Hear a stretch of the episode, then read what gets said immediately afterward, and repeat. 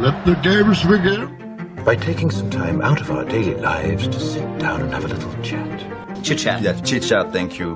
Conversation must be stimulating. There's Still, you need a set of aesthetic guidelines to put it in social perspective, I think. Maybe what we need here is a fresh perspective. Fresh points of view, stimulating conversation. Stop. I thought it would put things in perspective for you. Let's begin. All right. All right, awesome. Episode 11. Uh, this week we have my friend Jason. He's uh, our old friends back in living in uh, the Divisadero house in San Francisco. Jason, welcome to the show. Hi, thanks for having me on. It's good to good to talk to you again, man. Yeah, it's been been too long. Haven't seen as many faces as I would have liked this last year. So, Jason, did you uh did you come to last time I saw you? I think was that VR. Uh, what was it called? The the portal or something. It was in um, I think it was like San Bruno. Is this where we put the backpacks on and, and did the? I did. Yeah, we were in there. We were shooting zombies. We were, we had the Yeah. backpacks on. It was it was the three of us. Yeah, that was pretty dope. I, you know, I got a Quest Two. I think I was telling talking to Peter about this. I got a Quest Two when it came out in October, and it was really the first VR thing that you know I had made any sort of investment in, and it's been really amazing. I have to see. Like, I think that device is. I don't know. I think it might end up being like the Commodore 64 of VR or something. It's a thing that kind of is accessible enough for everybody to get, and then it draws all this other stuff, and it just really feels like that kind of a moment. Um, yeah, but- I've yeah. I've heard great things about it, so I haven't actually tried it.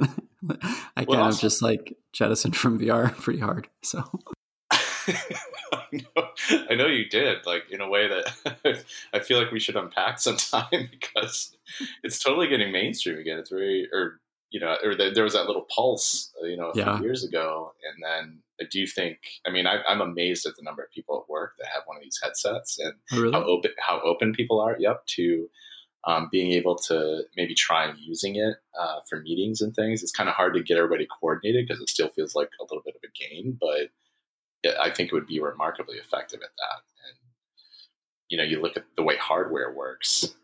Uh, you look where we are with GPUs on PCs right now, and you know that that migrates eventually. That power anyway migrates onto these headsets eventually. Um, so this untethered VR easy thing uh, is, is a really great form factor.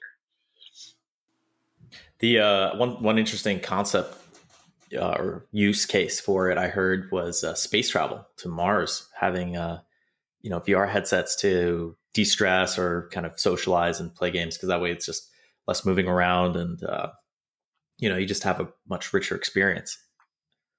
I, I think that there's some, there's got to be some truth to that. I have found it useful just in COVID. Um, I haven't been able to say visit my family, uh, and so I have these two. My niece and nephew are in Michigan, and I just haven't seen anybody in a while. And I got their family an Oculus, and um, they had coincidentally bought one for one of the kids anyway, so now they have two. So now I get on there and I play, you know, just simple games uh, with my niece and nephew, and it's awesome. I mean, it's a really engaging thing. Everybody stays really engaged. You know, there's something a little stressful about phone calls and Zoom calls and stuff. They're kind of out of your your normal way of interacting. But in VR, everyone's in there able to be some version of themselves, and the technology is good enough that I can often get things like body language and stuff like that. Just you know, the simple act of being able to turn your head and look at somebody and know that you're doing that is a huge, huge deal. So I'm Yeah. a I'm a big fan of it for for human social stuff.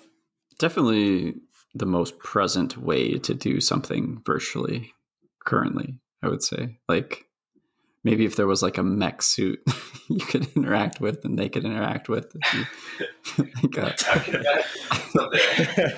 I just imagine that for meetings, like someone just meetings not going well, you just pick up, you know, like your AK forty seven, just blast them in the chest. That's pretty funny. It's like that would be like the AR version of, of this stuff. It's- everybody's got their goggles out at work, and yeah, you can kind of pull out. You can pull out like a big like Bugs Bunny giant hammer and just bam. yeah. It's like these fleshy me- mesh suits that are just sitting around a conference table that like energize and a face displays on top of them or something. yeah, get real creative with it. You know, people have been doing something I heard lately is uh speaking of gaming is um or like like role playing games with uh uh like Grand Theft Auto. So like people will go in and they'll like be in character and like interacting with each other. Um, I don't think it's VR necessarily, but I, I, do think there's like a VR version of of Grand Theft Auto Online. Um, but that that could get real crazy because like you know it's just like it's, it's like these hyper immersive experiences that a lot of people are already kind of doing, right? Like the what's the uh, LARPing is what it's called, like live action role playing community. Yeah. yeah. Oh, that's actually a really interesting idea. What if you combined VR with LARPing, right? So you'd have like four heroes or something, and then you'd have like maybe 20 other people who are playing the NPCs. Well, I guess they'd be player characters, right? But, you know, kind of like in that capacity. There's that movie coming out with Ryan Reynolds. It's been delayed like a million times, but I think it's called uh, Free Guy or something. But it's it's that concept where an NPC wakes up and then starts playing. it's literally it's it starts to get more and more lifelike then because it's like it's like this person realized they're in the system and it's like oh no it's like society. I that I the Grand Theft Auto I hadn't heard about that but like it raises a question like what's a the Grand Theft Auto was the game that for me I had gotten old enough and it, it was just edgy enough that I was like, hmm, I don't know, this one feels a little like like it could be damaging to young kids or whatever.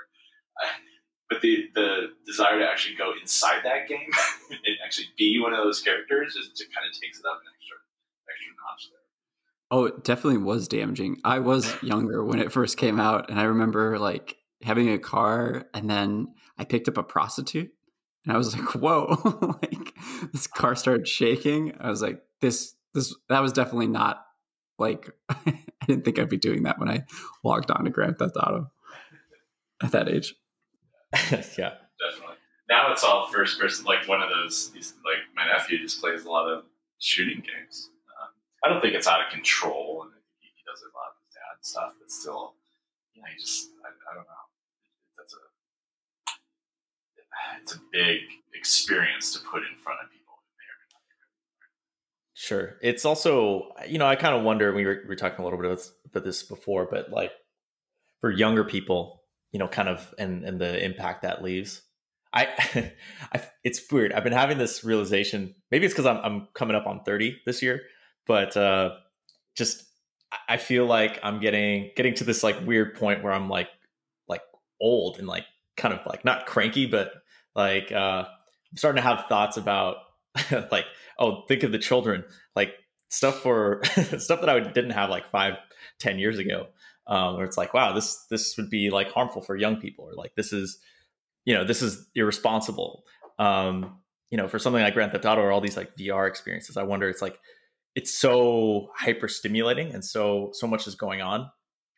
How much is that going to affect their ability to have fun outside of those experiences? Right. My wife is pregnant. We're expecting a kid in June, and I've always had a lot of thoughts about how I'll raise, like, you know, a child. Um, but you know, like we were talking about that the culture. It's like you know you have so much input in their lives like how are you going to shape it well and you've already started thinking about that stuff right like i think you naturally i mean just in your case you know you moved to a, a new environment that gave you different things right so mm-hmm. whether it's access to family or culture and you know uh, weather for a lot of people but you, know, you kind of picked a context there in order to help develop you know, I'm sure some of that was intentional, maybe, and a lot maybe um, subconscious. But I mean, that, does that ring true to you? Yeah, I would say 90% of the reason we live here is for a family. Yeah. Why else would you live there? the weather.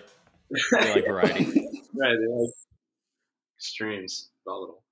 Uh, but yeah, yeah. So and that's just responding to the exact this exact same thing that we rarely make explicit, which is that culture really is the, the thing. It's ninety five percent of what what's going to guide um, what people what people end up doing or how they, they feel about things, how they see things and frame things. And you can't, as a parent, explicitly set your kids' culture all on your own because they have way too many inputs from teachers and uh, friends, parents, and, and the people they see at the park and um, most of your work is really that most of the time, you know, what they experience at home and stuff like that.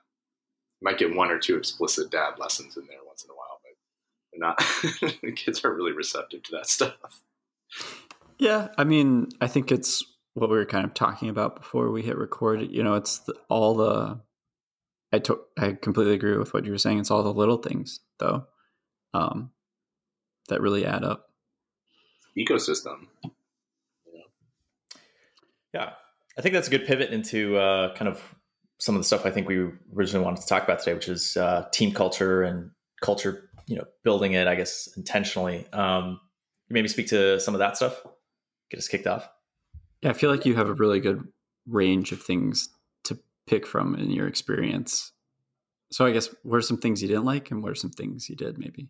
Yeah, yeah, yeah. I think, and just to preface all this stuff, this is just you know, obviously my own personal experience with with these issues. Um, and certainly don't pretend to be any kind of authority or anything, but my own kind of lived experience with this stuff and what I've thought about it over the years. And I've seen both sides of this. I've seen companies that, or you know, companies, startups, groups, teams, uh, kind of all of these things. Um, that rely on different ways of organizing themselves, and some tend towards the very uh, you know, tightly, hierarchically, highly planned organizational structure. Some go completely what I might call the opposite end of the spectrum of um, very intuitive, reflexive, fat, you know, high bias towards decisions being made and, and moving fast, and really just working almost entirely off of, of instinct. Those tend to be more high emotion environments, but they also tend to be able to break through assumptions and change things in a way that you know the the groups at the other end of the scale are not you know, you look at, uh, yeah, so I mean, there's lots of ways to do this stuff. They all can work in terms of bringing a company forward and organizing things, obviously. But I always wonder about uh, what are we getting, you know, what are you getting out of the folks on your team, and what does the experience of being on your team really feel like to folks, and what does it bring out of them? And that stuff, that's not process or emails or meeting formats, that's culture. And that culture is how they frame, they're going to frame the work that you do together how they're going to frame the experience that they have, how they're going to frame the actions of leaders at the company that they may not have direct access to. Um, it's the enthusiasm that they're going to use when they describe their work to their friends and family, and then the feedback that they're going to get from that. These are really important things. And, you know, if you have, you can organize people's work to kind of efficiently get, make sure it gets done. But if you're not really speaking to those other aspects, that's all you're getting from folks and you're always going to have to in some way kind of drag it out and you're always going to be subject to um, folks being burnout checked out leaving uh, or just simply not giving you their best because you haven't inspired them to do so i know that's kind of where I, I come at management issues and it's really the only thing that i think is really moves the lever on stuff i don't know does that map to any of your experiences and yeah i mean if if basically everyone I interact with is someone I want to interact with, like on my team, you know, and then other teams, right? Like whoever you're dealing with in day to day. If if those are people I enjoy working with, it doesn't really matter a lot of what about what the work is. Um, I mean, work can be bad as well or very good in some circumstances, but I think it's all about the people I work with. And like you're saying, like how they are reacting to things, hopefully in a positive way. I mean, you know, you know, like think about your workplaces where, you know, like you might not dislike the work or dislike the environment, but it is something that you're just kind of going in and doing. Versus times when you've been so engaged, I've seen you in these modes too, when you've been so engaged with something that you can't you can't put it down. You think about it, when you're in the shower, when you're falling asleep. You're happiest when you can address it directly instead of you know being distracted by anything else. Um, we we this is ours is a creative industry. We don't think about it that way enough, but I, I really believe in that. That and creativity is really uh, something that's kind of comes up through your your body and through your kind of internal state. And if you really want to maximize someone's creative energy and really get them in there to own it, and put in all that extra sort of thinking and produce so much better work, um, you really have to make them feel like they're thriving and feel like they, that's really all they want to do. But I mean, it's very, I would say it's, uh, people in the Bay are the smartest people I've met of anywhere in the US. And I feel like depending on where they are, uh, sometimes they work the longest as well. Um, and personally, I, I kind of I, I agree with what you're saying, and I've definitely been in those you know zones where it's all I want to do, you know, twelve hours a day. But as I've gotten older, I realized that long term it might be a little bit healthier to have a balance, you know, where I can hopefully think about something for a certain portion of the day, but then at the end of the day, kind of leave it until tomorrow or you know if it's Friday, Monday. Um, I don't know. Do you do you think the Bay is good for work life balance or not? You know, it's it's funny. I had never just personally encountered as much attention on work life balance as I did when I moved here from the from the East Coast. So, you know, I'd been in the Midwest for half my life, and then I had been in DC for another third of it, and then I moved out here, and that's where I really started happening upon that stuff. In fact, my first leadership job out here I worked really closely with the with the CEO and, the, and his co-founder, and you know could talk really kind of bluntly with them. And I was really lamenting early on this sort of work life balance. What I what I was reading as more like a, a work ethic uh, thing people were having, where it's just you know engineers are taking half a day off all the time, or like I feel like working home next from home next week or whatever. And I was railing against it. I was like, I can't believe this. We pay these people, you know, X amount of money. It's insane. You can't get paid for this work anywhere else. Like, and they're like doing all, they're doing yoga classes in the middle of the morning and I can never get them into me. Like, what's going on? He's like, that's just kind of how it is out here, man. Um, and I, so in that way, and I have found that to be true. And so in that way, I found Bay Area culture to be much more explicitly concerned with work-life balance. And I think the majority of the jobs here do a great job at that. There's this there's this idea of like companies that drive their people, you know, 12, 14 hours a day and all this kind of stuff. And it's not that common. I think it's often exaggerated. And it's certainly short lived if it does happen. Um, some companies have a rep for that, but uh, I don't think that's like the the main culture out here. Uh, what did you feel that way? Well, I guess I didn't really have a super typical Bay like company, but I mean, it did feel like most of the people I knew, you know, would would spend, like you were saying, kind of their whole day at whatever office it was during the week, um, with some exceptions. But maybe, maybe like you're saying, they're not quite actively working the whole time and doing yoga classes or something else. Well, I don't, you know I don't want to speak for everybody, and there are certainly different types of jobs. I'm I'm also speaking kind of from from like being an engineer in the Bay, which I think is a little mm. bit different, for better or worse. Um, they're just kind of different concerns there, and people do end up working long hours, but typically when that happens on a sustained basis, it's because they love their work and they have the space to to be able to do it.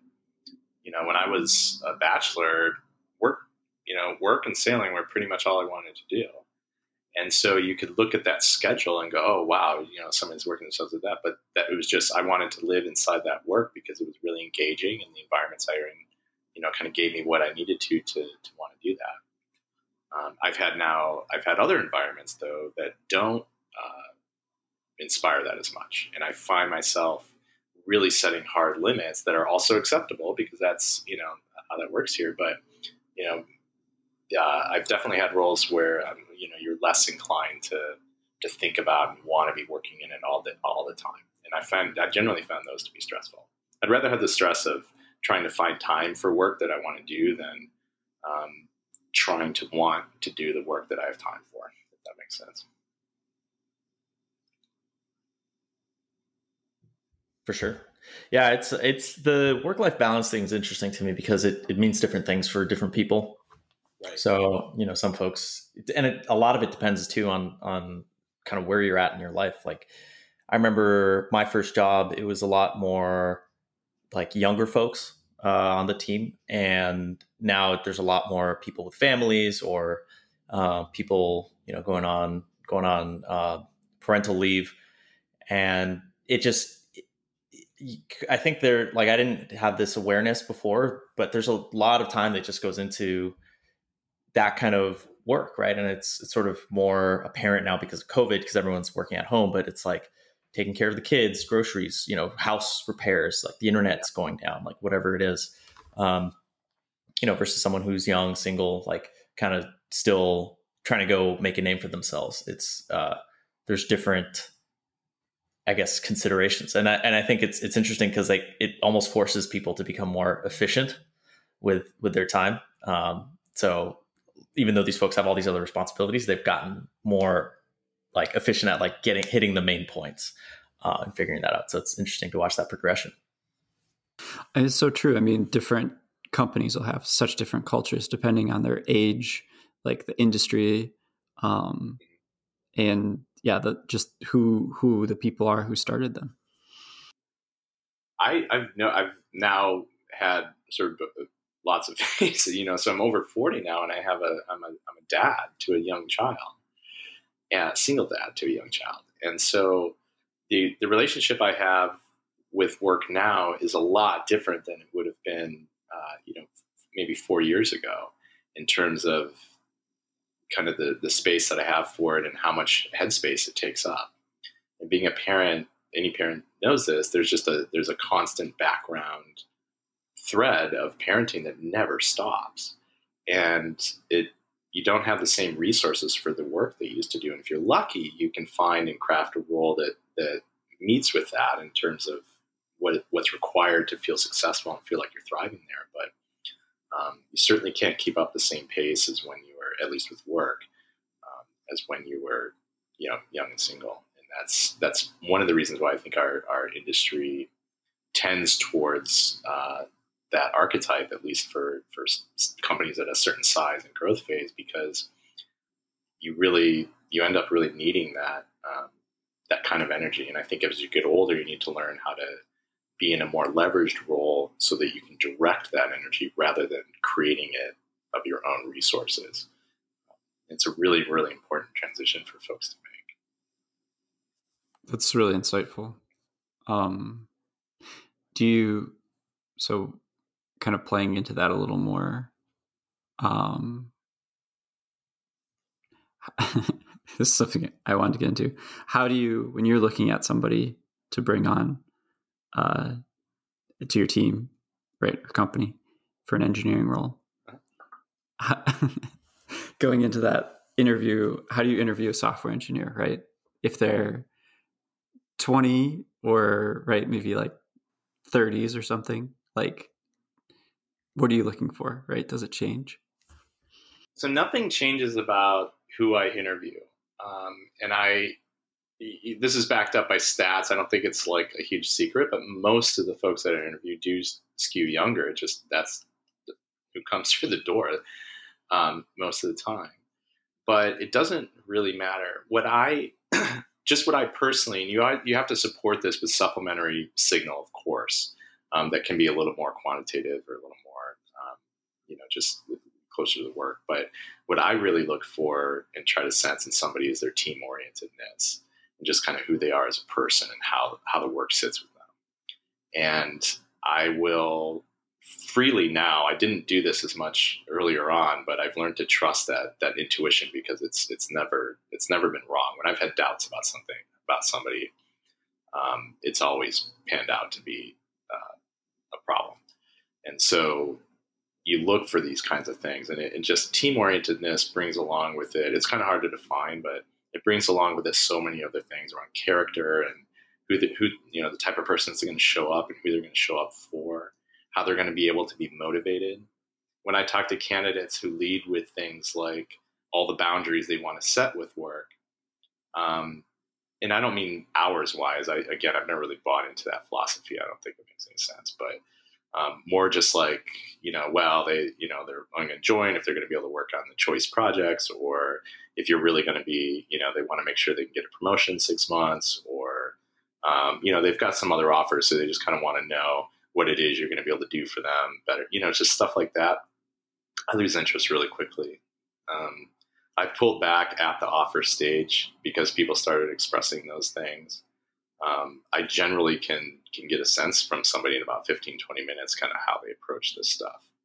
And what so what I look for is that character and that team orientedness because that gets you through. I mean, heart will get get you a long way. How do you suss how do you suss that out? How do you are there questions you like to go to or well like, how do you bring that up? More accurately, I should instead of saying team orientedness, I should say whatever Jason's version of team orientedness is. Sure, of course. Really do right. So in my case, um,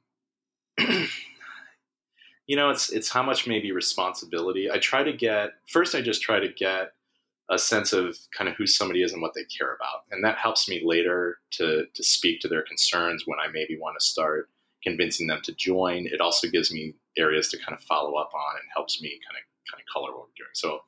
Um, I talk about why I'll ask, hey, you know, great to meet you. You know, why are you interested in, in our in company and it's a pretty common. But what I'm looking for, those traits are expressing. So again, if it's like, well, I, you know, you're about to IPO, so you know, who wouldn't want to get in on that? Versus, um, you know, I've had some some passing interest in this stuff. I've played around with it, or I mean, there's different ways for people to express it. Which is how much personal responsibility do they take, um, and how connected to they are are they to the work versus the outcome of their careers or financials or or something, you know, status and things like that. Um, and if somebody's directly connected to the work where they they they really um, uh, again, I think this comes along with creative mindsets, but they really really take ownership of what they've done and they can, they can talk about it. They're proud of it. Um, those types of traits kind of start to come through. So that may not always feel like team orientedness, but um, it, that's just my moniker for lots of different little character traits in terms of how somebody approaches the work and what they're focused on. So it's hard to describe. I have to say. Well, and you have it's to kind calibrate it too. You have to do it a hundred times before you. You have to make some mistakes and, and hire people and, and kind of retro that later before you start to really hone in on that stuff. And it varies with every candidate what you end up talking about and what you end up asking. But it's kind of it. It goes to. I mean, it sounds like the root of it is like, what's your motivation, right? Which is funny Yeah. because most people I think would say, you know, I'm looking for a job to get paid, right? And then they would hope, you know, that the work is also interesting. Or maybe that's just the way that I come at it.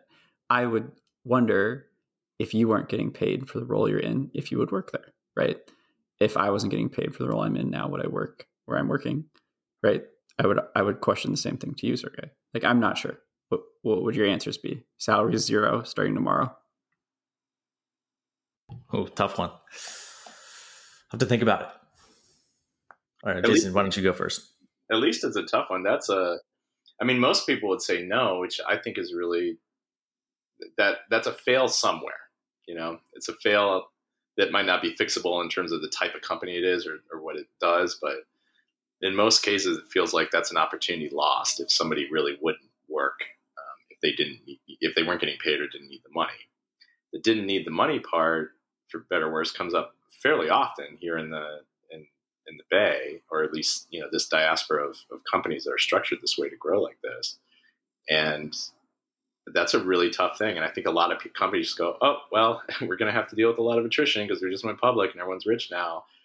Which, yeah, that's probably at scale the most practical way you can approach it, but it, it feels like a lost opportunity because why not instead create an environment where people can thrive uh, so much that they'd rather not lose access to that? I want to create an environment that people don't want to leave versus one that I have to convince them to come to. You do that, everything else falls in line. I mean, attrition falls in line, um, uh, ramp speed, you know, engagement levels.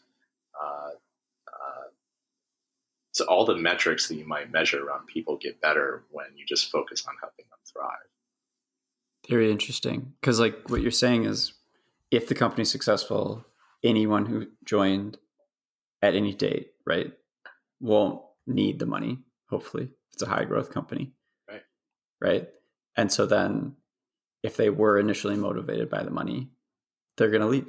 And that's why you have these vesting schedules um, and cliffs to Yeah. like keep people in for Yeah.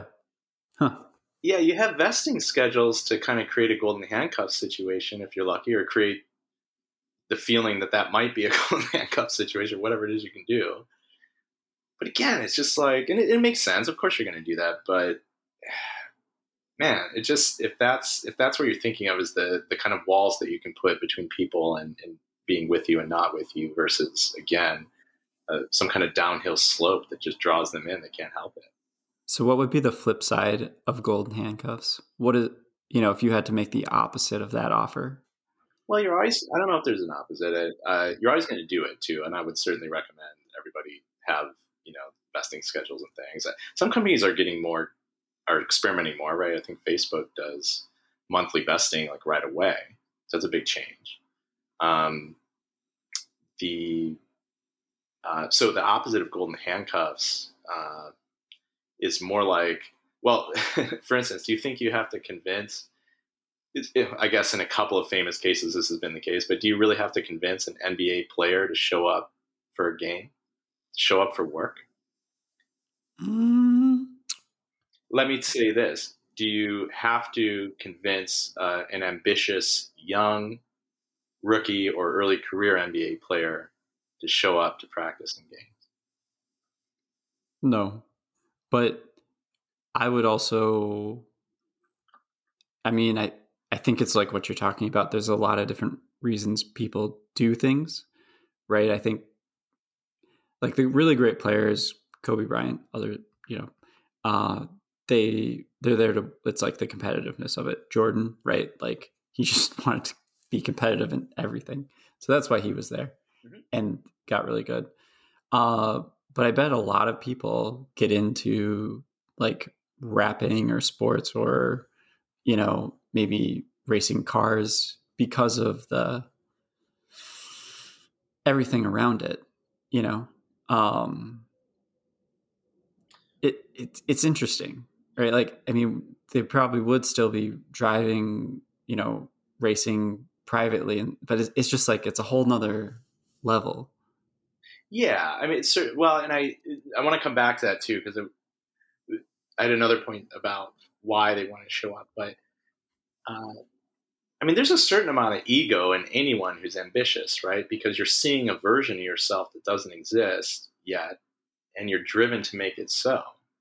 And there's that is by nature uh, uh, a, a, kind of narcissistic impulse. I think it's beneficial in many cases, and in many cases it goes to the extreme, right? We just we've seen lots of this. Um, but for anybody who operates at a high level, including you know engineers or other you know just folks we run into all the time, there's some element of that, and that's what drives them. That doesn't mean that they're not they can't be team oriented and they can't play for team.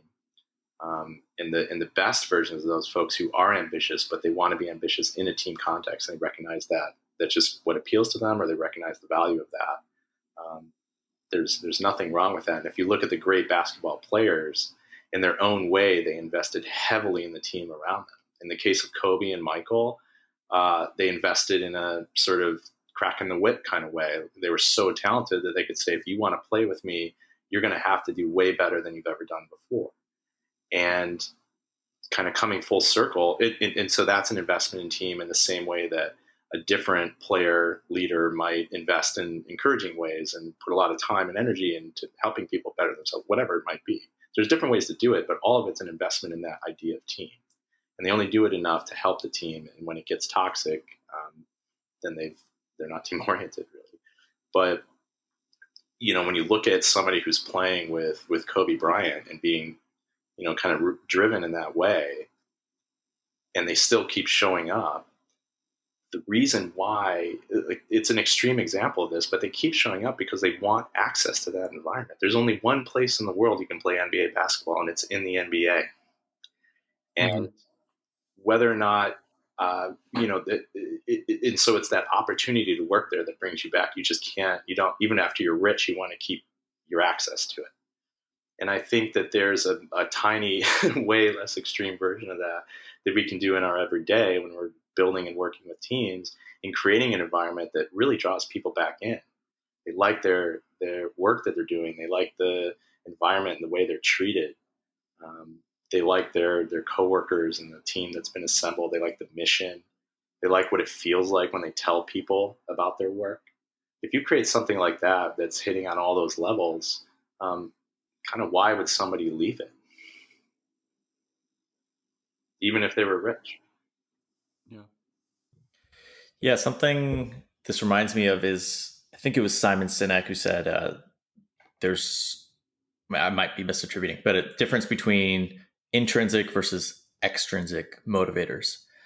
Uh, the extrinsic being, like you said, money. Intrinsic being there's some some higher or deeper reason for doing whatever it is that they're doing, right? So for Elon, right, it's I mean, most people, if you're worth a hundred billion plus, you know what? Like, why would you spend 80 hours a week still working on whatever it is? Um, and I think I think there's something to that. I think there's something deeply uh, ingrained in in human beings about finding meaningful work and and doing meaningful work. Right. I think the challenge sounds like, if I had to summarize what you're saying, is scaling it and and in not just like you know number of people, but also in the complexity and types of work. Right. How do you how do you maintain the same incentives at you know 10 people versus or you know strong incentives let's just say not even the same 10 people or 10 person company 100 person 1000 100000 right it it starts to change and having seen i think the the small side of things and the large side of things um it's it's it's interesting to see kind of how it changes right? So like you can have a pod of 10 people that that behaves you know totally differently because it's a part of this much bigger thing versus a you know 10 person startup.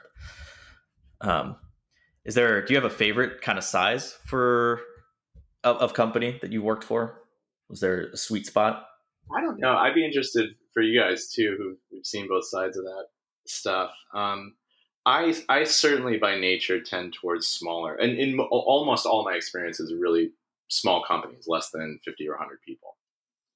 Uh, often much much smaller, and it's it's really very close to the work and very close to to the humanity of the people around you. I've recently gotten more experience at, at larger company, uh, and you know not huge yet, but big enough that a lot of that's been abstracted away.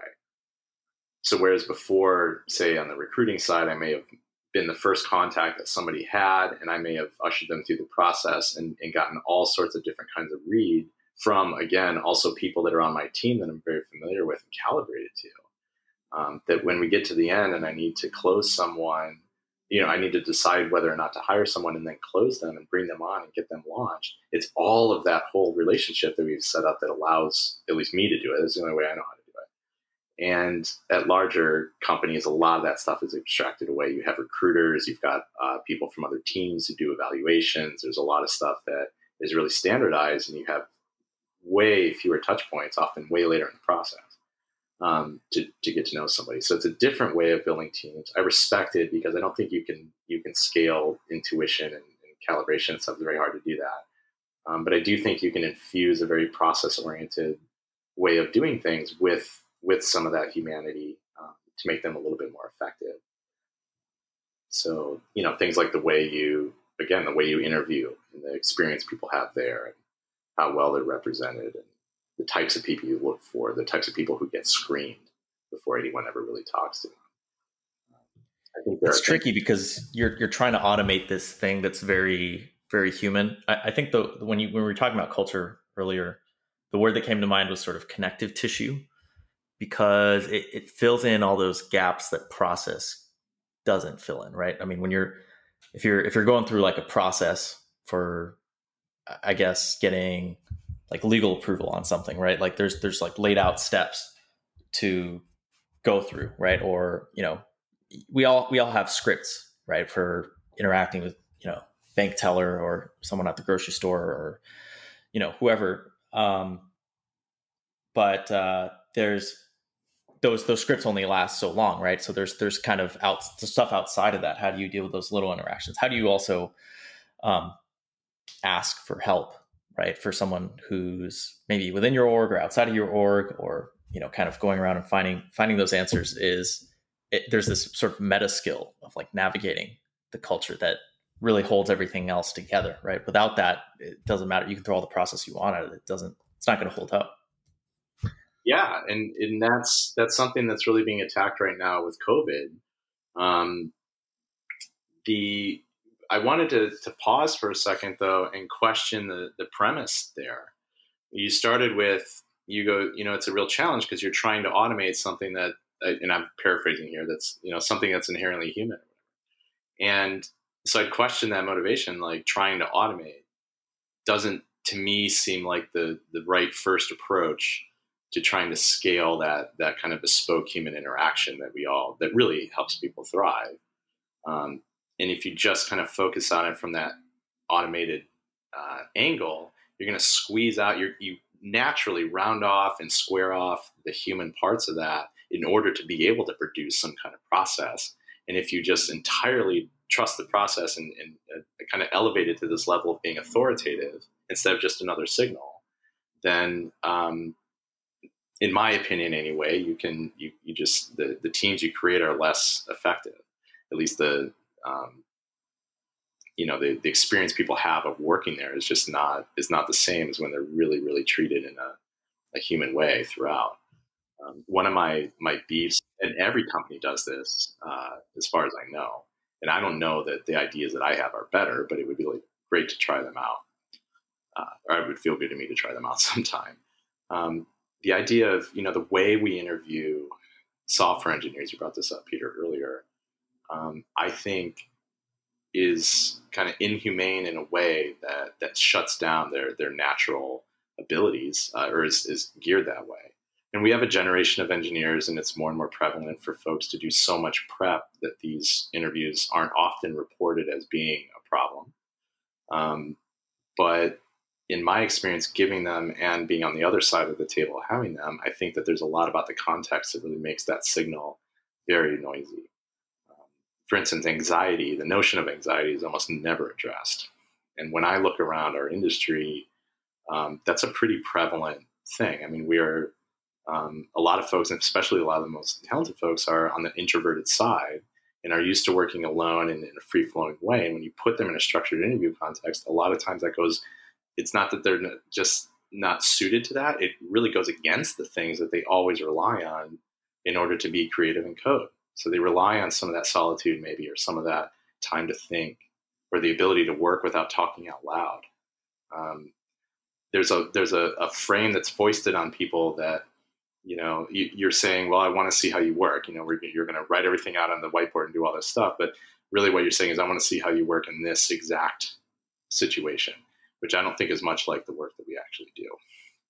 So I try to look for ways to to humanize that process and express to candidates that my main goal is for them to be uh, represented as well as they can be.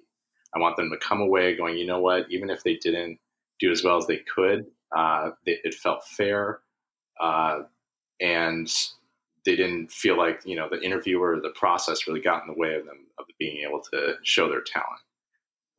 So, like one thing, like here's maybe something more concrete and I'll shut up. Uh, so one thing I do with candidates, no matter what kind of interview I'm giving, um, I'll express uh, in some way how I have fallen flat on my face in that same context in the past. And I'll acknowledge that the context is a little artificial. And I'll let them know that I, whatever space they need in order to address things, they should let me know. Uh, and I, I give examples of what I've accommodated in the past. And this little preamble um, humanizes me, which relaxes the situation. Uh, it takes the it takes some of the hierarchy of of the evaluator and the person being evaluated away because you've just kind of evened out um, your relationship with each other, so it feels a little bit more collaborative. Um, you've acknowledged that this is an imperfect medium, which takes some of that stress away. You know, if someone's not well suited for the medium, or for the for the context, they're going to spend a lot of time thinking about in that moment, thinking about how ill suited they are. Um, and I want to just acknowledge that so that they they you know can kind of integrate that in the, in the room instead of you know feeling like they have to outperform it. Um, a lot of these things, in a lot of cases, have really helped candidates um, relax and, and, be much more conversational, and I can tell the difference. Um, and I've gotten a lot of comments later that that someone really appreciated the the, the call out. That's an easy thing. That's free, and anybody can do it because everybody's falling flat on their face. Um, but we just have to think about this kind of stuff and and and not try to systematize and not give people set thing statements that they should make or whatever. Just help them lean into their humanity and bring it into the context, and that can really help the result. I don't know if that makes any sense. I kind of rambled on there for a while. No, that that makes a ton of sense because I'm thinking of how opposite that is to like my worst interview experience, which would be like, uh, here's a link, answer these questions, and then here are a series of tests, right? like coding challenges, and your results will be emailed to somebody, and they'll get back to you. I think that was for Amazon. Um, and it's like, okay, like th- th- this is interesting. Um, and like other ones that I've enjoyed more, like the way I like to work is I'll get a problem. I like to do a fair bit of research beforehand, um, and double check I I know what I'm working with. You know, just like setting it up. Uh, and then start to attack it. And that's a process that isn't typically like a whiteboard coding challenge type thing. Um, so that's that's the type of thing I lean to. Um, but you're right. There's there's so many different people and ways to approach it. I the person I don't. The, oh, sorry. I thought no, no, you go. I was going to say that the, the person you're interviewing on the other side of the table is in an unbelievably stressful context. Um, they may be not working at that point and needing to find something. Uh, maybe they are working uh, and they've, but they're looking around for a new job and they uh, want this one, and it creates that that kind of desire there. That's just, that's stressful. There's also a situation, the, just the basic situation of signing up uh, signing yourself up for rejection. It's an unbelievable stress, unbelievably stressful thing to do. And you've got all this stuff that comes together in this context. Um, it's really on the company to to get that stuff out of the room as much as you can. Um, otherwise, again, it's just kind of it always strikes me as kind of lazy, emotionally lazy, maybe um, in our industry to just kind of go, oh well, here's your problems, you know. Um, we'll you know, we'll score you when we're done. You know, who cares? I mean, that's there's no thought put into what you're what you're conveying there. Um, anyway, again, I think the, a lot of this stuff is free, but you have to, you know, have some high EQ folks around thinking about it and really paying attention to it and seeing how leveraged it is.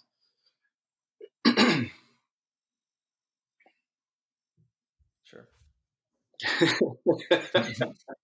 Lot to think about. I uh, yeah. I'm, I'm, well, I'm, I'm, thinking back to my own experiences interviewing. Um, you know, it's it, it, it was it was stressful, and then it's it's so weird how it's not it's not at all reflective of the job itself, right? It's just uh this this abstract process. I mean, I, but you you could probably find that in a lot of different industries. I think software is just just a weird one because it's I don't know. My my guess. Do you know how it started? Like the, these, like why it is the way it is? Well, the two things that I'm aware of that I tend to key off of there. So I'm certainly, uh, you know, whatever. I, like just been a guy working here, so I don't really know if this is the case. But for me, the first company that I think introduced the the notion of of really hard tech problems on the way in was Google. That was the first company that I heard of doing that. And the engineers that I knew that interviewed there at the time, and I'm talking 2000, year 2000, 2001. Um, the folks who engineered who interviewed there at the time was a really novel experience. It wasn't something that people were used to. So maybe there were some other companies out here doing that at the time, but Google's where I first um, saw that. And that built on a, a there was just a, a, blog post by this guy Joel Spolsky, who was uh, really influential in like 98 99 2000 in terms of how to run a startup right so like we talk about like agile companies and agile it was that kind of it was addressing that, but but before all that stuff was there, and so he would kind of talk about stuff. And one of his big posts that went really wide in the industry was get people to write code. Just on the, you know, he's like on the way in, just get them to write some code. And his idea was just simple, anything, a shell script, anything, just get them to write something. um, as an evaluation tactic, and that really kind of um, I think spurred a lot of thinking around that, and, and it normalized it, and uh, and then again, Google took it to the next level. Where I saw, where I think it got to where it is now, though, um, is I, I associate it with Facebook and the kind of competitive coding culture that came along with Mark Zuckerberg and, and maybe that, you know, just the, the folks who were coming into the industry at that time. And so the idea of hackathons and competitive coding and who can do it faster and all this kind of stuff. I mean, there's always an element there when you're talking about talent. Um, so it's always been that way with engineers, but this really systematized it and made it made it sort of normal to key off of those things. And I just that's where I kind of started to separate. That's where the industry really changed uh, for me was when that stuff kind of became the norm. So that's what I associate our current framework with. Because a lot of times what I see is engineers who um, kind of a, a, little bit delight in in uh, screening somebody. They delight in finding like the smallest thing possible to to kind of criticize someone on and reject them for. And that's that's problematic because that's their stuff coming into the room versus objectively just having a relationship with somebody and kind of seeing how they work. So that's that's kind of problematic too and it really seeps into this process. Lot. It's like hazing you know they yeah, have to go through it. Exactly exactly. It's a little when i detect that I, I pull people aside and i recoach on that stuff and i remind them of all this kind of stuff like hey we're here to get the most out of everybody who walks through the door, even if they don't work here yet. So let's figure out how to do that, and then the score will take care of itself. It's so interesting the that little walk through history because you know in the two thousands. So I mean, I, so fucking old. oh. no, but I mean, because you think about two thousands or late late 90s, right? Like websites where you could sell a very basic website to a big company for a ton of money, which now, you know, like probably a 12 year old with some interest could whip together, you know, on any of these platforms. Mm-hmm. Um, but it, it kind of goes to like what we were talking about a little earlier. You know, there are people in software engineering now who want to be, you know, in and like you're saying you're creating that culture uh, where they want to be at like a netflix right they want to be 10% of internet traffic at certain times you know um, like they they want that experience and that's that's where you get the competitiveness yeah. and like the the challenges and the the zuckerbergs and everything else like that whereas before right it's like a smaller industry that's trying to to grow and get some validation where it's like, oh, can you code? Right. That was the initial question. And now it's like, how good are you? Yeah. Like, let's get it here. brass tacks. Like, could you beat me? You know? Uh, so yeah. And every time I, I kind of see that attitude, I, and this is my own weakness, I, I get a little bit angry inside. Um, because it says to me that that person isn't really acknowledging their own failures and their own insecurities in an explicit way. And they're kind of acting out in this this other, this kind of hazing kind of way. It's um, interesting. In fact, that is not team oriented. Yeah, but there there's aspects to it that are good, right? Like you want to inspire your coworkers to be better, right? Or be as good as they can be. Uh, like you were saying, the Kobe analogy right? Okay, actually, it's a great. Thanks for bringing us back to that because there's there are different ways to do that. There's the Kobe way to do it and the Michael way to do it, um, which is kind of what we're talking about here. That's the hazing the hazing way. Mm-hmm. Good enough to, to code here.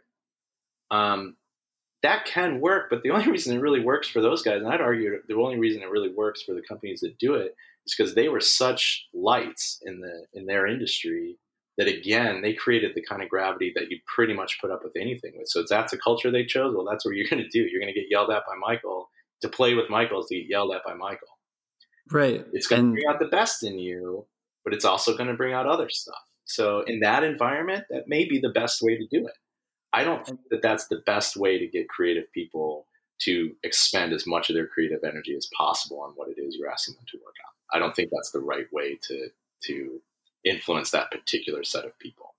Sure. And that's what I focus on. I think again, another thing that you know, with scaled companies, you know, it, it's like a little bit more. You just need people to crank out features, and everything's measured, and you're not really trying to get.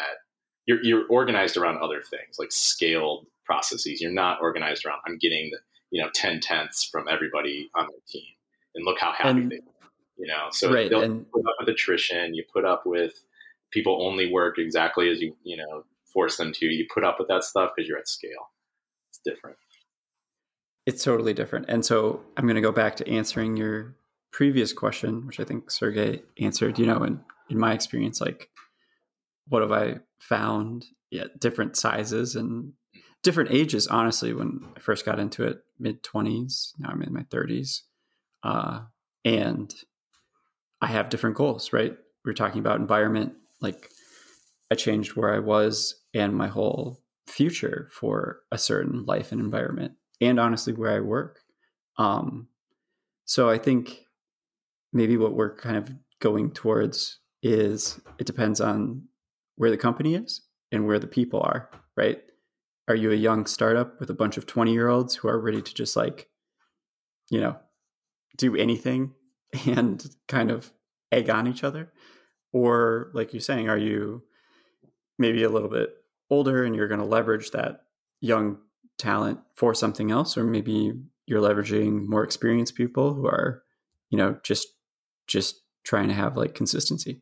It's it's really interesting. I i feel like when i first was looking for roles and jobs and things like stuff to work on these things really never came to mind right it was kind of just that competitive aspect that was there but there's there's so many layers Yeah, and it's a good point that different contexts require different approaches and, and focus on different things. You know, like I love to to go on about this stuff, but I'm also mostly suited for really bespoke, high energy, early stage, not a lot of art out there already kind of projects, um, which demands a different set of, of skills, I think, and motivations than, um, say, a more established uh, company that isn't really trying to in, you know do things innovate in those ways. They just need you know kind of reliable output.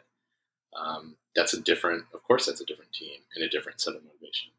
Um, and yeah the age thing is real you know um, and i think that's why a lot of folks as as they get further in their careers migrate towards um, quieter uh, i don't want to turn I, less ambitious or less you know but not that that skunk works kind of company um, because you end up getting, you know, your life's more complicated. You have bounds on what you can do, and your motivations are a little bit different. So you're not going to respond to those same things. You're not going to be able to. You're not going to feel like you, you know, fit into the culture as much. There's, it's not to put a hard gate on any age stuff. Uh, different people at different ages thrive in different environments, but I think that that does tend to kind of be the case. At least that's what I've noticed in myself and the people around. Me. Yeah, it's it's interesting because it's not quite like an age thing. I mean, I don't know. I, I, guess how do we how do we talk about this without being quote unquote like ageist? Because um, I don't I don't necessarily think it's it's age, but it, it is sort of. I think depending on where you're at in your life, you can make certain predictions about what what your needs are going to be. So you know, or what what your needs are, right? In terms of maybe salary or or sort of flexibility and and um, you know working conditions that type of thing um, what are your motivations what get you to do the work you know? yeah um, that changes i yeah I, I, agree and i think one of the ways that can help i read a blog post when i was approaching 40 about turning 40 that I, I was it presented a structure that i always found really interesting and it it kind of used 40 as an abstract um, point in time where something kind of changes and it makes the point, I think, pretty well that that is actually almost always around the age of 40, but people hit it at different times. And there are other phases in life too. And so if you just think of like that's that moment, like give it a, uh, you know, that, uh, you know, theta moment or something, you know, in your life where you kind of flip over. Yeah, your motivations change a lot. You know, maybe you're a parent now, or you're just at the point where nobody in your life is talking about your potential anymore. They're just talking about who you are. That's a big motivating thing. It changes how you think about work. Interesting. Um, Yeah, yeah. It's a, I, I noticed that anyway. I, I um, and I probably came to maturity. I did come to maturity much later in my life, so that's like a punch against ageism too, because I'm probably like Peter and I are probably at the same level of maturity at this point, and uh, I think we're probably ten years apart.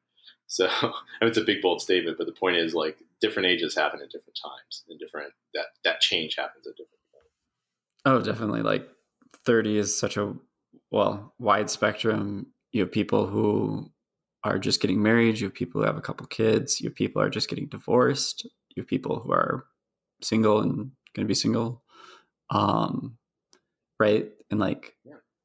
total wide variety of motivations to that whole thing. I, that motivation question, I think is so much more important than right. But it's the, it's the way you ask it. Like I'm trying to think of the best way to ask it. And just one thing that came to mind was like, listen, you're a software engineer, you're in demand, you're going to get good salary offers wherever you go. Money's obviously not going to be the differentiator. So, taking money off the table, what type of work motivates you? Like, I'd be, I think that's a pretty good way to do it. Obviously, like to A B test that. But, you know, and then that question yeah kind of trickles down into anything you do right? Like, why are you doing anything that you're doing? Yeah, I mean, it really tells a lot. Um, it's a great it's a great conversation anyway. on the other side of that question, um, it tells you a lot about somebody. Um, but even if someone isn't able to have a conscious relationship with what their motivations are, they still have them, and they still do tend to you know, change in these different ways. So yeah, there's a lot of different things about context. Like that's the other part of teams I think I find interesting. I think is necessary again at the kind of smaller, bespoke skunkworks kind of level is being able to assemble teams of different types of people and different levels of talent and different types of motivations. So I've had teams that are people who you've got your young, you know, typical young hotshot talent, awesome, you know, gunning all the time folks, and folks who are at a completely different stage of life who fit right into that because everybody is working together in a way that's healthy. Um, that's fine, but it, it's you know I, I, find the challenge of putting together teams of, of, varying types of folks and varying ability levels much more interesting than just like having a hard you know a bunch of hard nose at the door in, in, in order to you know up the level or whatever. I, I think the I don't know cosmopolitan team is, is really interesting to me personally. Do you mind if we maybe dive into the darker side, the the toxic environments? Um, we don't have to. We can keep it light, but I've got some good examples. Yeah, I mean, I've been struggling with one, and it's interesting because it's like what we we're talking about. It's the little things that have really changed the course. Um, and it's a combination of issues where any one wouldn't have been negative, but as a group, it's really bad. I can go into some specifics if you'd like, or if you'd want to talk about any that come yeah, to your mind. Talk, man. I, have been taking up way too much oxygen here. Oh no, that's that's why you're here. Like we're here to listen. so if you want to get any off your chest, go for it. Otherwise, I can. All right. Yeah, yeah. Talk to me about it. I mean, what have you, uh, you know, step into my office, sit on the couch? Like, what have you experienced? Cool. And Sergey, I don't know if you have any that come to mind as well, but um, like there's a, I don't know. I think when there's weak leadership, and then there's someone who's really technically uh, inclined, and the leadership maybe doesn't understand right that. Um, this person who's super technically inclined, they're their default is uh, they're reactionary based, not being proactive. So things don't change unless there is an issue. Um, and everything is like nice to do, but there's no time because you're too busy reacting to things. That that's not nearly as toxic as I thought you were going to reference. So, oh yeah, okay. It's got some horror stories. Oh man, I really got to go down the rabbit hole. I got to hear one of yours. yeah, I, it it can get dark, man. I mean, the the different types of leaders you run into, especially in the small company kind of space. I mean, it's it's easy to end up with. Um, I want to step carefully, but it's easy to end up alongside you know toxic personalities who are in who have a lot of power. It's really uh, um, that happens a lot, but um, uh, sorry, I lost my train of thought. I was I was trying to think about the the story you were just telling there. Um, I, you know, you know, lack of strong leadership is is excusable at times if there's humility. to me, anyway. Again, this is all just what I think about. To me, it's excusable when there's when it's coupled with humility. So often, um, especially in a startup environment, leaders are reactive all the time because things are coming at you all the time and changing all the time that force you to be reactive. And then when you're not in that mode, you really don't have a lot of spare resources to, to feel ambitious because you know you're just going to, you know, it's like Mike Tyson says, everybody has a plan until you get punched in the face. And as a startup person, you know that your job is basically get punched in the face all the time and react to it.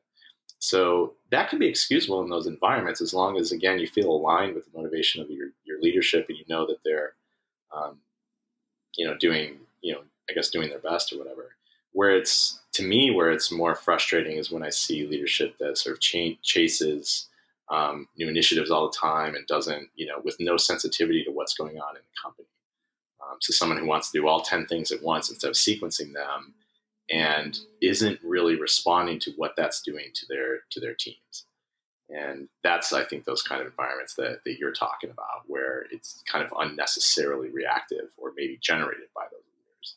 And if there's not humility there for them to go, you know what, I'm, I've been doing this to you. Sorry, you know, just there's a lot going on. If there's no if there's no way to bring that to a human level, then it's going to breed resentment because it feels entitled.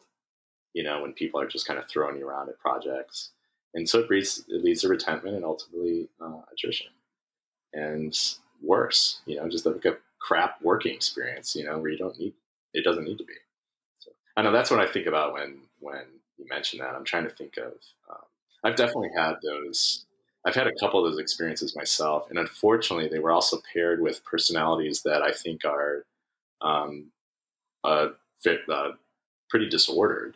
Um, in turn, you know, you run into a lot of narcissists and, and folks like that at, in power and in tech, and if they don't have a handle on it, uh, then all of the stuff you just all that startup stuff that we're just talking about gets expressed and delivered in really toxic ways that both hurt people and keep people there. It's really bad. I've seen it a, a couple different times. So those are those are environments you just have to leave. So. What makes a good leader in your mind? Like what leader is good? uh, man, I don't do those. That question, I I I don't know. I I think that um, maybe talk about. Can I rephrase your question, yeah. Sergey, slightly? Go ahead. Uh, I, I love the question because uh, Sergey always just he's silent and then he hits these just bangers. yeah, um, I've been called a sniper. yeah, he's just great. Great way. Um, so, uh, in your work experience, you can be as specific as you'd like, but think of top two people uh, who are the best leaders you've worked with and characteristics they had, and maybe any overlapping ones. Boy, that's that's interesting. You know, the best the best leaders that I've worked with. Um, I'm trying to think back. This is probably you know like my the second job I ever had. I felt like was an incredibly well run little, fairly little company that that grew and is still around. Literally, I mean, it's quite a success uh, if you think about it. And we were going through that growth period, but somehow the leadership there did a few different things. Um, it, leadership made it clear, maybe by necessity, that they were thinking about the people in the company all the time. They made it clear too that they were really intentional about the messages that that they sent out and the types of things that you know they, they communicated to employees they put energy into culture in a very explicit way. That's really kind of where I learned, where I saw that. I think done better than anywhere else I've been. Honestly, or more intentionally anyway. So, for instance, we would have Friday afternoon. Um, forget what we called them, but it was just everybody would gather together. We had the company wide all hands every Friday afternoon, and they used that as a venue to sort of um, both communicate what was going on in the business and sort of teach about the types of things they were doing to try to run the company. So they like they had a book club at the executive level, and when they got done, they would present that and they go, "Here's here's kind of how we think about this business and what we've been you know keying on after reading this book." And or they'll talk about a major client that just landed, and they'll talk, you know, process for this was crazy, and they'll go all all the way down through it in a way that really brings people into the business and into what they're doing in their work. And I just thought that the intentionality around around supporting people, the intentionality around um, uh, you know communication and, and, developing culture, I think was were some takeaways there that just I still have a warm feeling about that company to this day. And I left 18 years ago, so um, those are the kind of the best leaders that I've run into. The other thing is they didn't. Well, I was going to say they didn't make it about, about themselves a lot, which I don't think is actually totally true. I think dynamic leaders in small companies actually do need to have a sort of they need to be the face of the company. They need to have some identity there. Um, but it's just I don't know. Again, that that that focus on people. The Marine Corps has a saying: I, if you want to learn about leadership, go read books about the Marine Corps and officer candidate school and boot camp, and the way that the Corps has scaled really great leadership development. 16 weeks, you come out an actual leader not just somebody following a process, as somebody who has instincts. It's amazing what they do. But their philosophy is around is officers eat last. They look out for their people and they make sure their people are fed uh, in every type of way that you can feed people. Um, and that's what they focus on. And they know if they do that, that's the, you know that's that binds their teams to them. Uh, it is the best thing for their teams. It creates loyalty. That's a motivating factor it's really fascinating. So I would, I guess you asked what it takes to be a good leader. I would simply point you at the Marine Corps and draw lessons from that as much as as much as possible. Okay, I'm going to be a little mean, perhaps. Do you look at the Marine Corps and draw lessons from there? Um, yeah, of course. So here's here's a lesson. Um, I read a great book a few years ago. I sort of had this year where I was reading a lot about the Corps. I just kind of tapped into that thread and it, it's called One Bullet Away, and it was about a literature major at Cornell who, after college, decided to join the Marine Corps, and he went to OCS. He served in Afghanistan, uh, and he served uh, in Iraq. In Afghanistan as a Marine, and in Iraq as a uh, uh I'm blanking on the extra. Anyway, it's the extra Marines, the Special Forces of Marine Corps. And he talked about his experience going through um, uh, officer candidate school and some of the lessons that he learned as someone who came in. He didn't go to ROTC and he didn't come from a military family, so everything was new to him. And he found the formality of the communication and the requirements in the military to be kind of arbitrary. For instance, um, if he lined up in the morning and his belt buckle was not lined up perfectly with the seam of his pants, perfectly, um, that was uh, he was going to get berated for for getting Marines killed. And it would get that that quick and that fast. And at first, it made no sense him. It felt overblown until he learned kind of how the Corps operates. He goes, you know, if you let that standard slip, that communicates to the people around you that they can let their standards slip just a little bit too. And it's a slippery slope. It's something that builds on each other. So today's unaligned belt buckle, when it's supposed to be, is tomorrow's, you know, jammed M16 because it wasn't uh, maintained properly. Stuff like that. So maintaining those standards and what it takes to model those things and the consistency required to model those things, um, that was something I really took away. I don't. It's not like I meet those standards. I'm not. I'm not a marine, but um, I do talk to my teams in that way, and I talk to the managers that that I manage about that and how important it is to be sticklers about those very precise details in order to communicate the kind of culture that you need. Um, so that, that's one lesson um, that I found interesting. The other thing is um, the going directly at issues. So in the way they plan missions, as well as the way they deal with um, you know folks in the day to day, Marine Corps leaders get to directly to the point of what it is that they're trying to do, and they don't spend time kind of spinning around it, walking around it, or finding reasons not to deal with it. Um, everything is urgent in the Marine Corps and um, and very direct. And that's another thing that I I have either spoke to me because I already approach things that way, or I've adopted after reading about that stuff. I don't remember, but it's a it's a really important way of, of that I approach my job. I love the. Oh, sorry, you go, Sergey. Uh, yeah, no, good. Um, I can wait. Uh, I had follow up, but uh, it's kind of trying to tie some of the stuff we talked about early on with with some of this this more hardcore stuff. Go sniper, go. okay. Yeah, you brought up sniper, man. I mean, yeah, true, true. all right, all right, sniping time. Mm-hmm. Um, so to me, something that's hard, and, and, I like that you what you said about leaders eating last, because uh, I just got Simon Sinek's book, uh, "Leaders Eat Last." Uh, meaning to read it, and one of the things that I'm curious about is how to kind of reconcile some of this this uh, hardcore marine, very intense, very detail oriented, very precise, very high stakes, high high bar, right? And it's related to what you were saying about Kobe or Jordan working in these really intense environments that produce excellence. Balancing that out with some of the the softer side of things with, you know, mental health and work life balance and you know microaggressions and good culture right? I, do you think there's a way to kind of get the best of both worlds? Because i i could see one leading to you know the more intense one leading to high stress and all these other issues and mental health and burnout and things of that nature. But then the the softer side leading to um, you know lower quality standards and sort of uh, apathy and, and people just checking out or or getting too complacent. Um, how do you get how do you get how do you manage both of those things? So it was going to be uh, like I completely agree with that question, and then also it's uh, it, you need both, right? But like, how do you describe that? Because I was going to say the same thing. It, uh, yeah, sorry. I I don't know. That's a really interesting question, and it's certainly something that comes up all the time. And I don't know that I do it well.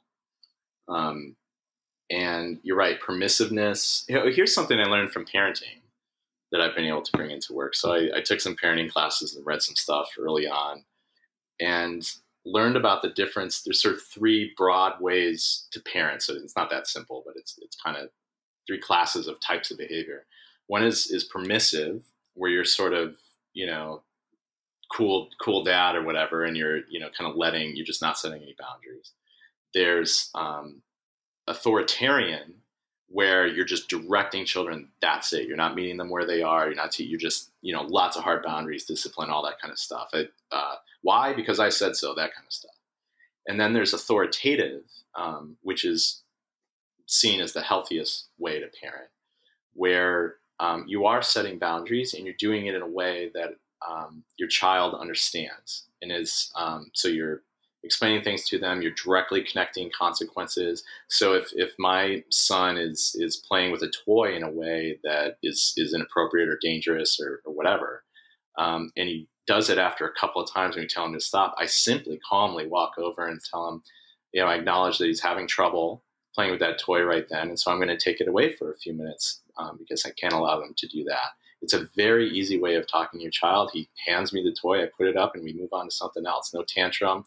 That's opposed to, say, coming over and sending him to his room or something like that that just doesn't make any sense. So there's this authoritative approach I think is really key um, when you're trying to set, uh, when you're trying to keep high quality standards um, without creating that, that kind of environment. Um, so through positive uh, reinforcement instead of instead of negative. It just takes devoting your energy to different things. So of course you you have objective standards when you bring people in. I talk about team orientedness, but I also do have engineers do system and coding reviews, and I get different opinions and look at their background and stuff like that. Team orientedness is just the basic thing to get you in the door. So there is the the quality of the people that, or the quality of the the past work history of the people that you bring in on how, again how they've approached things and whether they're quote unquote the right kind of folks. If you get that right, um, motivating for high quality actually isn't as hard as I think most people think. If you're motivated well by by the right set of factors in our industry. Again, a creative, driven, ambitious industry. Um, and, you, and you create the right environment. You don't you don't need to draw out high quality work from people. They'll they'll start they do it themselves in their own work, and they ask for it from the people around them. Um, and what you do, you know, in that and then from there you develop a, a culture. So uh, on my current team, we've developed a culture around very very conservative um, and precise approaches to how we um, develop and deploy software, a very high bar for quality and, and accuracy. We have a set of uh, uh, priorities that we look to: correctness, scale, uh, correctness, stability, scalability, performance, and features in that order, and we prioritize things appropriately. And we talk, we use those now significantly. So you create this culture that draws the best work out of people, um, and anybody who walks into that is going to be driven to to rise to the occasion and you do it without running around, you know, criticizing people publicly and harping on code reviews or whatever it is that you know PR reviews or whatever it is that you might do on the negative side. You don't have to do that stuff. You create an environment where, um, again, people are kind of enforcing their own kind of cultural values, shared values, and then people will perform to those. I I love so much of that. I would almost say there's one more portion and i think you touched on it previously in a comment but like interviewing right? You say hey i've had this issue right? And so you're connecting and you say i've fallen. These are my things. So this is kind of why we're asking that question. Um, and then for the child the same thing. Instead of like i never liked you can't do this because of blah right i always liked if you do this this will most likely happen yeah, right? great. Another and then yeah. right explaining the regionality behind it. So like it reminded me I was a camp counselor one summer and the camp had this rule where the kids always had to have another buddy with them wherever they went. Personally, didn't like that rule. So I told them, I was like, "Hey guys, this is their rule. If you're caught alone, you'll be in trouble. It, but I'm not going to stop you." so like that was my thing. Um, but it's the same type of thing in so many of those things. Like the Marines, instead of berating somebody for having their belt out of line, right? It would it would be some of that more emotional intelligence, right? We found that when standard, I, am not here to criticize the Marine Corps, right? Maybe that's no, right way to do that. But I'll tell you. Sorry to interject. I no no go. Well, I just say that to draw that example. Yes, the the sergeant is yelling at you in that moment and yes they're they're you know setting a pretty hard boundary there but if you notice they're also telling you why and they're inviting you to lean into that to understand it so when they say fix your belt buckle or marines get killed that's such an audacious statement said with such force and certainty that it causes that person to be drawn into that question and instead of your belt buckle's off, give me 20. That's a different way of approaching that, right? It doesn't teach anybody or inspire anybody. But when you, again, when you see that happen and the, and the person in front of you's belt buckle is perfect and it's been perfect every day, and you remember that it's been perfect every day, they have authority on this, they live it. When they are, I, I do think that that's actually, even though again they're yelling, um, that is a an authoritative way of approaching that that situation and, and is highly effective. So it's, I don't know. Maybe I'm giving them too much credit, but that's I do see it as as a little different. I, I mean, I, I think it goes back to the software thing. And I found too, you know, there's all the social stuff, there's all the soft stuff, but like when it comes to it, at the end of the day, you're making code changes and you know deploying those changes. And if you have a good process, like I would love to dive into more of that process if you could uh, the steps because we do a similar thing at work. I don't think it's as defined as that, um, but it it's like we do these things because they stop so many bad things from happening. Um, so, yeah. Sorry, I, I, I, you're asking about process for development or quality control. What is it? You said there was like a list of five things, and you said in that order. Ah. Um, so I don't know if you want to dive into that a little. Right. So the application that I run currently has very, very high standards for performance and accuracy, and has very specific expectations from its users that really are around the factors of again correctness, stability, and scale and performance. And so, uh, hold on. Okay, go. Could you dive into yeah, each yeah, one? yeah. Of I'll, I'll stop. I mean, I'll, I'll go back through them. Yeah, I'm just kind of ripping through that that idea. So that's where these come from. They may not be the right way to prioritize everything in every team, but for our team, this works. So I express it as a as a pyramid. You know, this kind of kind of standard triangle way of expressing stuff. At the bottom, the base is correctness for us. So it doesn't matter what we do. If our application is incorrect, it's not behaving as you would expect those types of applications to behave. Um, if a documented behavior is incorrect, um, and it also gets into if there are bugs, if there are um, uh, you know regulatory issues or security issues. All of those are are centered around correctness. Um, because if we're not doing all of those things, if we're breaking regulatory rules or our application isn't behaving as it's supposed to, we're not a thing. We're not an application if we don't have correctness. So nothing else is going to matter. Our uptime, performance, none of that stuff is going to matter if we're building the wrong thing or haven't built the right thing completely. So that's correctness. Um, the second layer, and it's the big, big wide layer in the middle, it's the big tallest chunk of this, is stability. And again, this is for us. So in a lot of cases, features, uh, for instance, would be the most because that's what drives their users. But our users are driven by rock solid stability. So that's uptime, that's latency stability, um, that's throughput stability. In other words, how transparent are you to what they're trying to do on your, on your platform? That's the stability piece. And we put a lot of investment in that. Within stability is a little subsection for scale, because it's just something that in our industry we talk about quite a bit. So throughput, the amount of, of things that you can process. That's where we, we look at scale. And scale contributes to, to stability because if you don't have it and you don't have enough you don't have enough of it, it will affect your stability. Uh, so scale's in there, and it's it's a sub sub uh, uh, discipline of, of stability. And again, it's not scale infinitely; it's scale enough. You know, in our case, we shoot for we're not there yet, but we shoot for 10x our all-time high level throughput is the bar that we would like to get to, and, and we'd like to verify our software and systems are able to operate at. That's a huge buffer because in our industry, it's that that's what we need. But whatever your your multiplier is, that's scale, and it needs to be just kind of appropriate to be safe and stable. The next layer above that uh, is performance, and that's where we get into the competitive part. So if you've got your basics down, then you go, okay, how much can we shave off of our performance? How closer to some competitor can we get? For us, that's latency. Um, so those are those things, but we don't we don't um, elevate latency over stability. So if you've got latency that if you've got an improvement that improves latency 90% of the time but causes it to get worse 10% of the time or causes some volatility in that latency, we won't accept that um, on our on our application because again, the stability of, of latency is much more important for our users. That's not always the case. It's not more important for Google search users, for instance. Um, so performance is right up there, and then the it, sort of at the end of that chain, and then the last thing for us is features. Uh, and again, in our particular application, uh, the set of features that people really need are fairly small. And none of them would ask for a feature over any of the other layers of the stack that I just talked about. Um, and none of that needs to be explained to our customers. So um, for our application, that's the, the very last thing that we get to. And we often don't get to it at all for months at a time. So that that's takes me through that. Yeah, that's a great overview. So actually, I don't think we touched on this, but uh, I was in POS and now I'm in payments.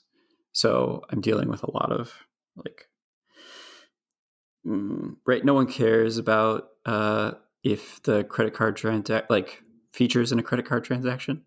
Not very interesting, but the it being correct, it being stable, yeah. it performing right. Those are basically critical. Um, These are finance industry priorities. Yeah, generally. exactly. So for the correctiveness, maybe we could dive into that a little bit. Uh, like, what what are your testing coverage like? What are you looking for, or yeah. Yeah, do you have syntactical stuff like? You know, it's it's a couple things. Um, it's all that stuff, and and uh, you know that's always an evolving art, right? So testing, obviously, um, we have ambitious goals around test coverage and things like that. It's always a work in progress over there. But yeah, like your standard means of doing it. But really, where quality is going to come in is in your culture. So if you've set those principles and people buy into those principles, then engineers, when they're working together, will make sure they're doing things uh, that enforce correctness because you've created that space for them to do so. I, I tell my the folks on my team, I use the example of say assembly lines, um, UAW assembly lines in Detroit. They've got a bunch of big red buttons everywhere that shut down the line immediately, and employees are almost universally empowered to hit that button um, if they see anything. And there's very, very little penalty for someone making a mistake. They think something's dangerous and it turned out it wasn't. Um, same thing with sailing boats. I sail on fairly large sail uh, crews and races. And if someone shouts hold, it doesn't matter where it came from. You're gonna everyone stops what they're doing to figure out what's wrong and what's about to be dangerous. And I try to enforce that those same ideas on on our team where any engineer, I don't care if you started yesterday, if you've got a spidey sense that something's off, you you holler hold, you hit pause, you hit the red button, and you keep that thing from going out the door, and you're always going to be supported by me if you do that. And so once people know that they're safe enforcing those standards, they're safe being a little bit of a what in other, in other contexts might be a jerk or something in those contexts, um, and they know that's encouraged, they start doing it. And yeah, I mean, you don't you don't need to explain it. Engineers want to do high quality work, but you have to create space for them to do it. and You have to make it psychologically safe for them to help enforce those ideas. How about observability alerts, like yeah. metrics, things like that? Because I found like the testing, observability, metrics, and alerting, like if you have those four things, it's, it's very hard to let something go out the door that will cause issues. I'd say that it's. I, I wouldn't disagree with that. I think those are. You could tell. I I um kind of take it for granted that that's easy enough. You know, th- there's a lot of of art out there around those types of things, right? So we're all familiar with the idea of you know observability and logging and um, you know test coverage and code reviews and stuff like that. So that stuff, you know, it's it's kind of table stakes in our industry at this point. But those systems are worthless if the people interacting with them don't buy into it. Um, it's like that old phrase: "You sign a contract. Your contract's only as good as the people who, who sign it," and that's very true. Like if people don't really believe in what's in contract, they'll break it. And it's the same thing on any kind of process or procedure you put into a creative team. If people think it's just a management thing, they'll do it. They'll check the box, but they're not really going to lean into what it is you're trying to get them to do. They have to buy into the underlying values that create those processes, and that's where you got to focus your energy. If you get them to buy in on the values, you don't have to explain much of anything else. Um, so yeah, so uh, and I want to use those as an example of how this can work. Like, um, oh, and, and another important point too about about testing and observability and things. So you're bringing engineers into an environment saying you need to make sure everything's you know uh, you're logging all of your stats to this this system right? But if you haven't provided a library and made it easy to do and provided lots of examples um, maybe take them through a case a, a, ticket or something where they add those stats to some if you don't kind of meet people where they are and bring them into what it is that the tool set and the techniques that you want them to interact with again they'll kind of do it but they'll never quite understand why or they won't you know they'll, they'll kind of skip it where they can. That's when test coverage starts to drop. Um, you have to kind of meet people where they are and and bring them into the tools and the things that you want to do. You don't have to. You're paying them. They, they can go learn it on their own. You don't have to. But if you want to be as effective as possible as quickly as possible you'll just allow for the fact that human nature is going to make people shy away from things they don't yet understand so that's that's one thing I try to tell. Um, I try to get into my engineers too when they roll out a new tool and they may send an email or something to the team. Here's a new tool. Here's how you use it. And then later they get upset that people aren't using it yet. Um, I just remind them that that that the empirical results are that their communication and their way of of bringing that tool to the team wasn't sufficient. Um, so how can we how can we make that better? That's when we get into you know lunch and learns and office hours and things like that. Demo days you got to bring people to the tools. You certainly have to have those tools first of all, and if you want them used effectively, you got to bring people to it. Um, you've got to hold people accountable to it. So you got to spend a period of time where you are running around, kind of nipping people who who aren't doing it right. But that that flywheel gets moving pretty pretty quickly if you've just got um, those factors in place. You make it easy for people; they understand why they should do it, and you remind them to do it. Definitely. Start with the why. or the why. Yeah, every time. Yeah. If I There's the new- on why we need to do something, you're in. That's all it takes. what motivates you and why are we doing something? Those are that's that's the new parenting technique. Yeah. what are That's- you trying to that's- communicate?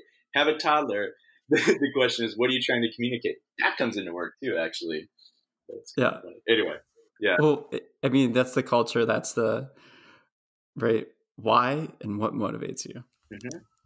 Isn't that a thing though? Like the like I think it's like five year olds are are the people who are the demographic that asks ask the most questions.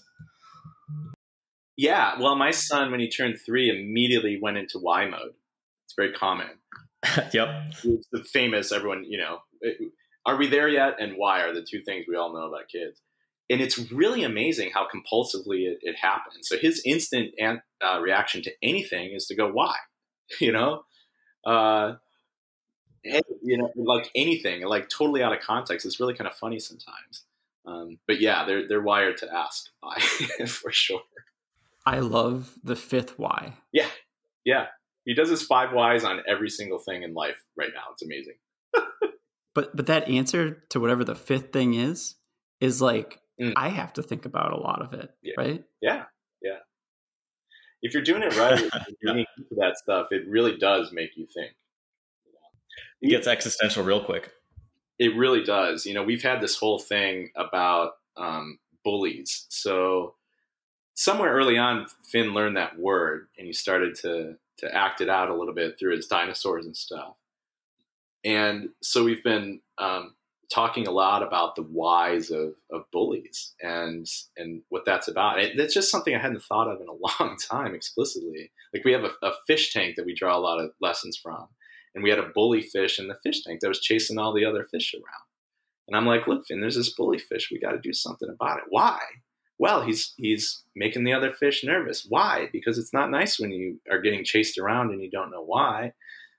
Why is it not nice? you know, you, you go pretty deep. You eventually kind of run out of things to say. But um, and then we, you know, I said, well, uh, why is he a bully? Well, because he doesn't have a lot of friends. Let's get him some friends. So we got some more fish, and he stopped being a bully. Um, but the whys are really interesting. I'd never thought about that topic, and my son um, demanded that we do. it's great. I guess that's maybe one of the one of the reasons why you know parenting such a growth experience for parents too, right? Because you, you're forced to kind of revisit these these really basic questions, but as an adult, right? And trying to frame it as a way for for someone else to kind of you know understand understand it well, right? Like you're, it's your kid, you care about them, you want them to know you want them to know why, and you, you want to give them a good answer. Yeah, yeah. Well, and, I mean, it's yeah. and two, I think it kind of goes back to something that uh, we interviewed Sergey's or interviewed Sergey's dad was on the podcast uh, the previous episode, and something that he said that absolutely stuck with me, and I've been really just kind of chewing on for a while is learning to enjoy the process, right? So learning to enjoy that five why question, or you know, going back to the sports, it's like if you enjoy the process, the goal is almost secondary. Um, and again, I think it's like you can take it to jobs. Yep. You know, if you if you enjoy the process, monetary is definitely secondary to anything. A hundred percent. You know, I mean, it's just uh, again, just time and time. Like that's those are the things that actually motivate people. They're, people are going to do what they're going to do, um, what their motivations are, regardless of what the rules are around them. So, it's very cool. Yeah, parenting it forces you. Well, and no one's ready for parenting either. So not only does it force you to grapple with these contexts, supposedly as an adult, but you're not quite an adult yet. you have to, you know, parenting kind of makes you that way. And so it's like real, real growth exercise for everybody. Here's my naivety. I'm ready for it. that's I mean, that's the way I go into everything. I always think I'm so ready for it. Well, everybody's ready in way. Everybody's ready in the sense that nobody's ready, right? Like it's just you can't possibly know what's on the other side of that until you're there, and then you know it, and it's fine, and everybody grows. But like, yeah, I don't, I don't think anybody's really actually understands um, that stuff. It sounds, I don't mean that to sound condescending. No, no, no. It's No, just, no, it totally makes sense because I don't know what's going to happen. So how can I be ready for something that I don't know what's going to happen? But I'm ready for the unknown. Like I'm ready to take the jump, if that makes sense. Like, yeah, yeah. and that's the way I look at most things. It's like I'm ready to take on this challenge. Let's go. yeah. You're purposefully getting in over your head by definition, you know. So yeah, no one's ready, you know, in that sense. I guess you're ready to take it on. Yeah. Um, yeah, it's amazing. I've never known this level of responsibility. Certainly not at work. I thought I had a lot of responsibility for startups or my friends' jobs or you know achieving some impossible goal, stuff like that. I thought that that was responsibility. Nothing. I mean, it just pales in comparison to the weight of being a parent. Have fun, but enjoy the experience. Enjoy the process. cool. It's a Yeah. constructive responsibility. It feels good responsibility. You know what I mean? But it is. It's a lot, and you're not. Yeah. Anyway, have fun. When do you guys due again? June. June. Awesome. Awesome. It's coming up quick. Excited for you. Yeah. Yeah. We'll have to get them together once they're of speaking age. You can do it before, but it's not as interesting. Yeah. Staring at each other. and sort of old enough. You know, one thing about young kids, like when a six year old is hanging with a three year old, they don't really see it as a fascinating, you know, three year old. They're just an effective six year old. It's like the only the only frame that Yeah. so self centered uh, by nature. So Well, then you got the growth spurts and the chemicals and the developments. I would, uh, I don't know if I've recommended this book to you before, but one book I'd recommend, uh, good at any age, but I'll probably reread it once I have a kid, uh, is The Male Brain. Uh, psychologist looks at male development throughout a life and just the different chemicals that take place and the psychology that it creates. Uh, very interesting. That does sound really interesting. Thanks. I think I've heard of that before, but I didn't. Uh, you know, I didn't really grok that stuff. That's pretty cool. You know, another book that is in line with this stuff too. Did you ever read Blink? Mm-hmm. By- Mark, Malcolm Gladwell. Yeah, Yeah, I think I I don't know. I can't remember if I read Blink. Was that the one about um I I, rem- I read a couple of his books, but I'm not sure if I read that one. yeah. th- This one is about um, the role of the self of the subconscious and intuition and things like that. And so it's a bunch of it's a standard Gladwell like pseudoscience stuff. You know, it's definitely you know he's finding the facts where he needs to, but it, it's real. And uh, I don't know about if, what it'll do for you guys, but it um, really made me appreciate the importance of intuition and where before I had really diminished it as an engineer. Um, afterwards, I really embraced it and it explains so much of kind of how we operate and, and again it really makes you appreciate I've, al- I'd always thought of the subconscious as like a, a lesser brain you know doing some things like it makes me you know kick the ball the right way or whatever but this book made me kind of flip that and really think about the conscious mind as just the receiver of all these different kind of signals that are coming up bubbling up from antiquity inside your head and we have a conscious mind that can sort of choose a little bit what to do with those things, but that brain really drives what we do, and it gives us, you know, the, you know, the, it, it's evaluating a lot more things and making a lot more decisions for us than we give it credit for. Anyway, Blink's a really interesting book. I thought. I completely agree with you on the way that your the the subconscious drives the conscious, but I would also say that your conscious, uh, it's kind of like that environment, right? That we're talking about. Your conscious can actively puts you in environments and situations for your subconscious to Yeah. be beneficial to you or to be negative. So it's a it's Yep. a feedback loop. Totally, and that's the it's the human condition, right? It's just like you've got this conscious brain that wants to do what it wants to, and then you've got this very non-negotiable subconscious that's going to react to it however it's going to react. And your conscious brain isn't always healthy enough to do the right things.